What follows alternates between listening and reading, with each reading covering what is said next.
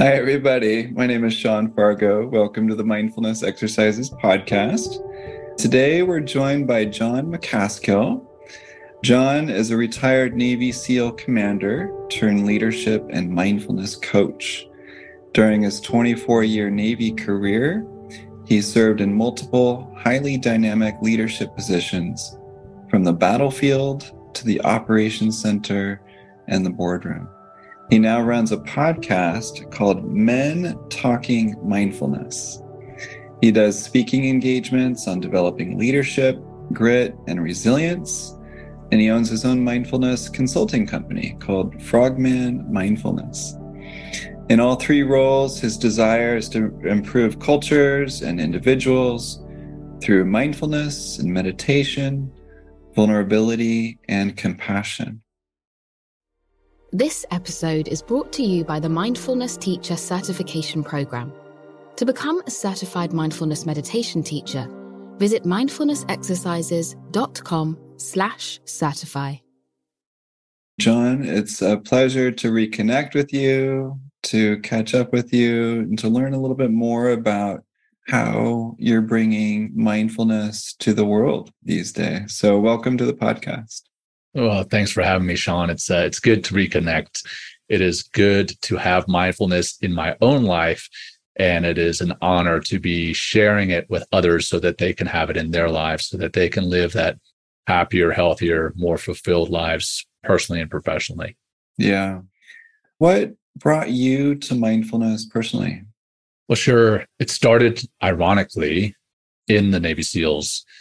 I had a particular operation that I was involved in that uh, went sideways very quickly, and we lost a, a lot of my brothers on the battlefield, and that caused me a lot of anxiety and, and stress and survivor's guilt, imposter syndrome, depression. You, know, you name it. I was I was struggling with it, and I addressed that through alcohol initially, and then prescription drugs.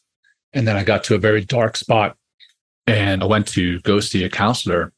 And this counselor recommended mindfulness and meditation to me.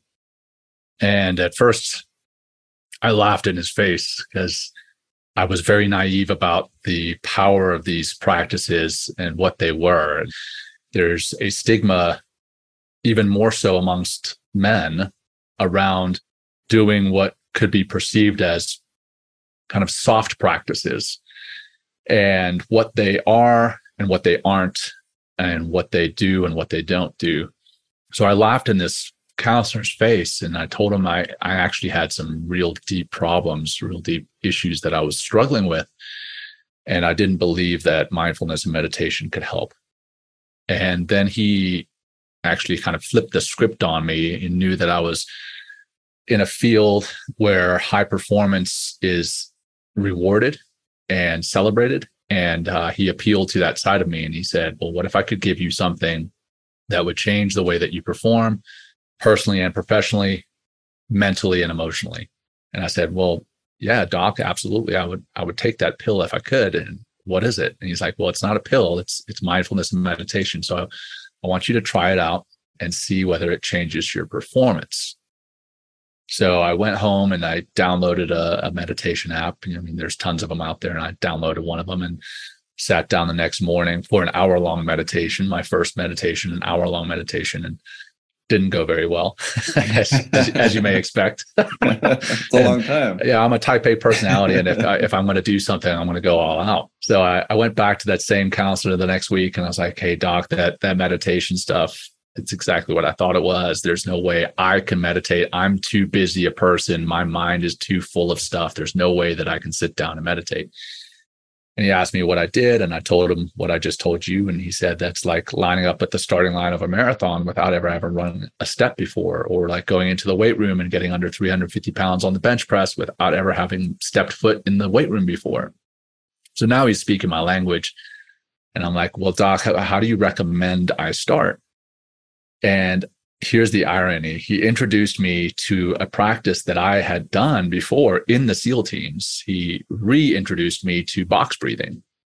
And we do box breathing in the SEAL teams to control our heart rate, control our anxiety, control our breath, our respiratory rate when we are, are training so that we can shoot better, so that we can be more aware of the present moment.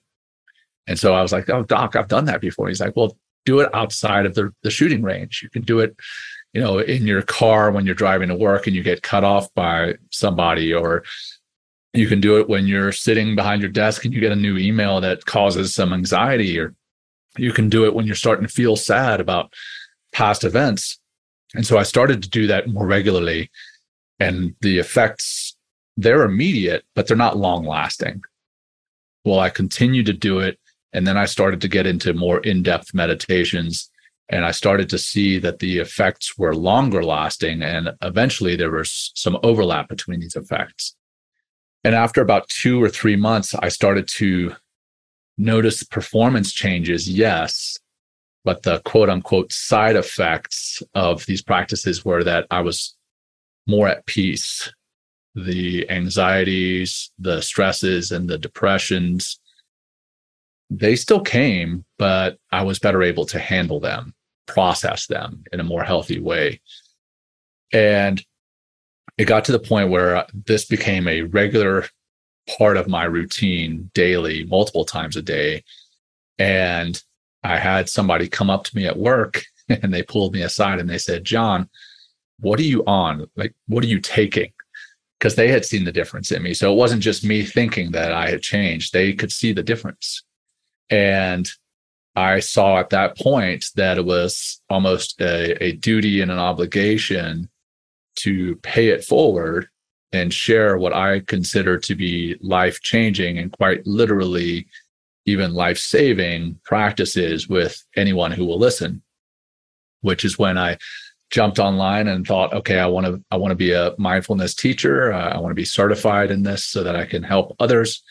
I jumped online and I looked and found you and found your program. And we went through that together. And since then, I've been working to change and save lives.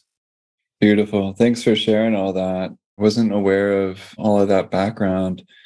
Yeah, and some of these practices like box breathing, mindfulness of breath can help us to bring awareness to these more coarse say obvious levels of experience and help settle the mind.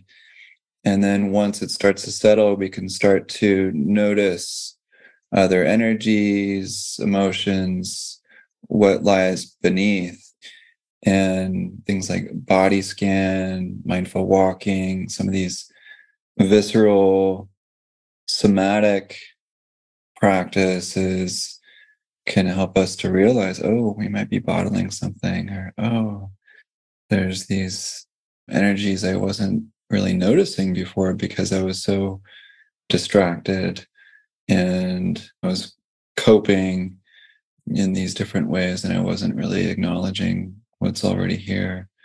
You talked about side effects a couple times and how some of these side effects can be actually positive side effects, which is not normally what we associate with the term side effects. And you mentioned how other people noticed how you change. You said that they said, "What are you taking? Like what's what's different about you? What are you doing?" Can you speak to what kinds of side effects you think other people may have noticed in you at that time? Did they say what what they noticed in you that might have been different and what they thought of that? Yeah, I mean, the community that I was in in the military was a hyper masculine community. The the Navy SEALs, you know, one all the SEALs at the time were all men, and and currently they are still all men. They have opened up the training to women, but they have yet to have a, a woman successfully make it through the training. Because of that, the training that it takes to get there, and then the fact that we're all men, the environment that we operate in, that we train in, that we kind of live in is hyper masculine. And we kind of wear this false bravado, false armor of bravado at times. And we don't want to share that we're hurting, that we're scared, that we're sad because of how that may be perceived. And we also don't want to come across as poor performers, mentally or physically. And there were times when I was so anxious about my performance, both mentally and physically, that that showed through. So I was, ironically, I so badly wanted to perform well that I actually ended up hurting my performance and people could see that. And with time, they saw that I was more relaxed about presenting in front of an audience, that I was more relaxed in my everyday demeanor. Prior to finding mindfulness and meditation, I was very anxious from almost the moment that I woke up until the moment that I went to sleep. And I was concerned about the things in my life that didn't really matter. And I think people could see that I was not apathetic. I still cared about my, form, my performance, but I wasn't to the point where my anxiety caused my performance to degrade. And they saw that. And then, yeah, they did see the softer side of, of me as well. And, you know, I started talking openly about my feelings at one point i had a big calendar that sat behind me at work and whenever i had a mental health appointment i would write it on that calendar and highlight it in yellow where everyone that walked past my desk could see it. And i would have people come up to me and say hey hey sir are, are you okay? And i was like yeah I'm, I'm perfectly fine. What what's up? They're like i see you have a mental health appointment on your calendar. It's like well that's me attaining and maintaining some level of mental fitness. And we need to change the narrative around mental health and make it where it's mental fitness, because that's what physical fitness is, right? We applaud somebody if they go to the gym or they start running or they start eating well, taking care of their physical fitness. And if they're doing that, we don't tell them that they're physically ill. We don't treat them as though they're physically ill. But if we have someone trying to attain and maintain some level of mental fitness, then we think that they're mentally ill and they need help. Now, there may definitely be times when you need help, and I'm, I've been there and I continue to go there. I am not immune to feeling down, but I know how to get the support that I need. And mindfulness allows me to be open and honest with others, but more importantly, be open and honest with myself about how I'm feeling, about how I'm thinking, those types of things. So you talked about how, you know, a lot of your peers, like in the Navy SEALs, obviously had this value of performance, fitness, health, and that's largely measured and evaluated on a physical level what you can do physically.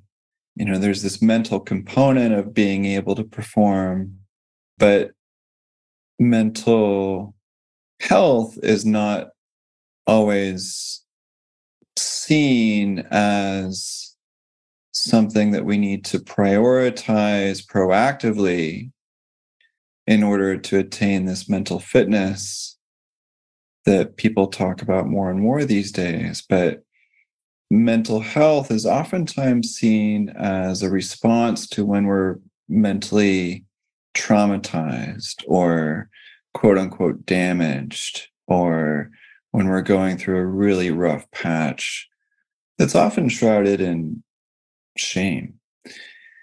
And yet, when we talk about mental fitness, it's interesting how, you know, some of the the ways that you experienced an increasing amount of mental health and fitness was when people said that you seem more relaxed, more present.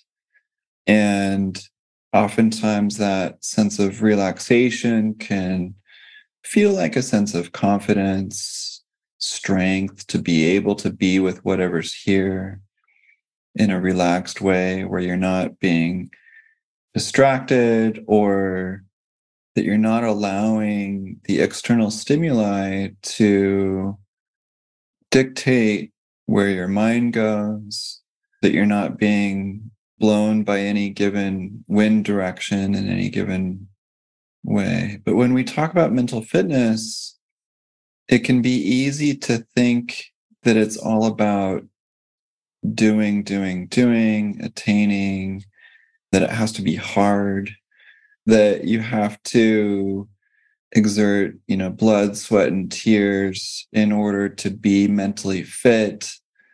You know, there is a side of learning how to concentrate, meeting mental challenges for what they are, working with energies in the body that may not be pleasant. So there is this sort of active element to mental fitness, but yet there's also this side of learning how to relax, how to breathe, how to notice these miracles in front of us, you know, how to sleep in a way where we're feeling a sense of ease and calm and, dare I say, care.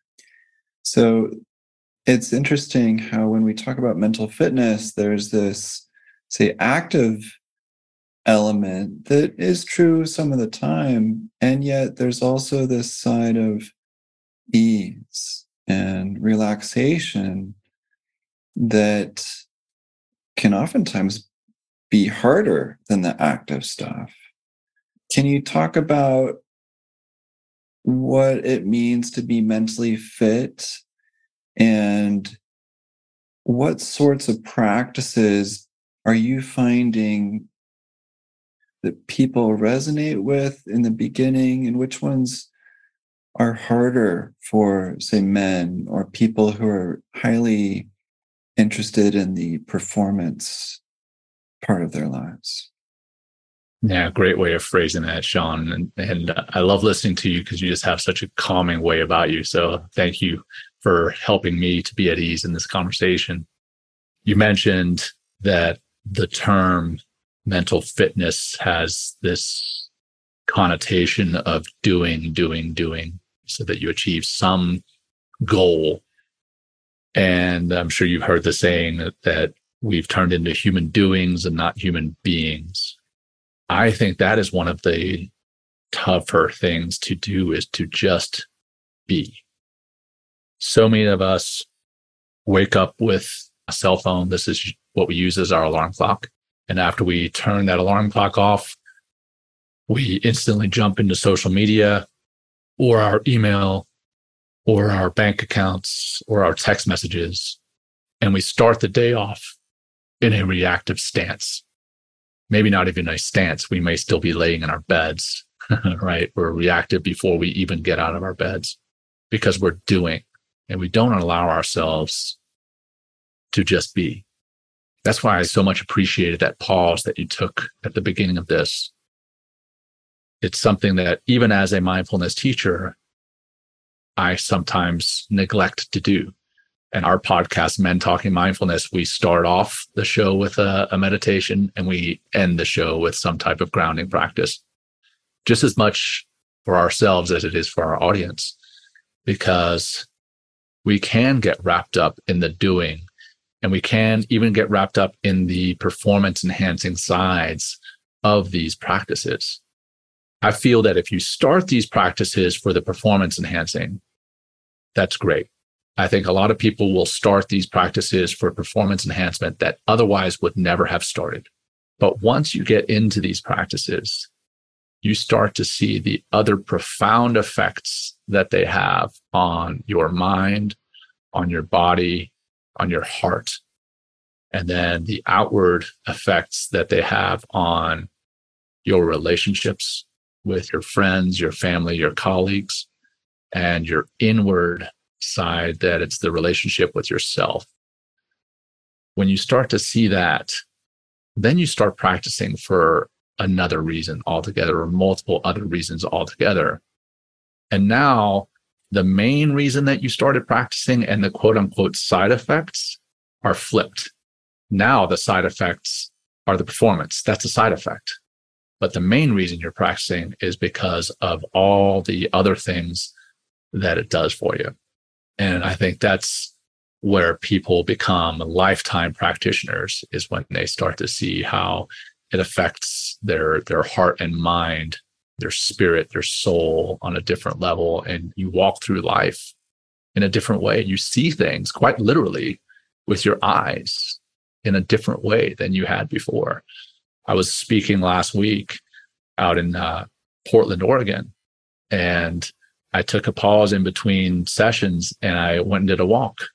And somebody came up to me in, in between. They're like, So, what were you doing? I was like, Well, there's this beautiful bumblebee flying around the flowers, and I wanted to capture that. And they're like, Well, you didn't you didn't take out your phone. I was like, No, I didn't. I didn't want to capture it with my phone. I wanted to capture it with my mind's eye.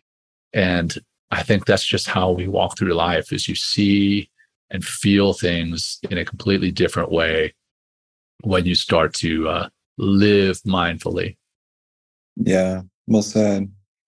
Yeah, you're reminding me of my very first meditation practice was like an hour. And I treated it as, say, a competition or a game. Like, how long can I concentrate? How long can I stay with this?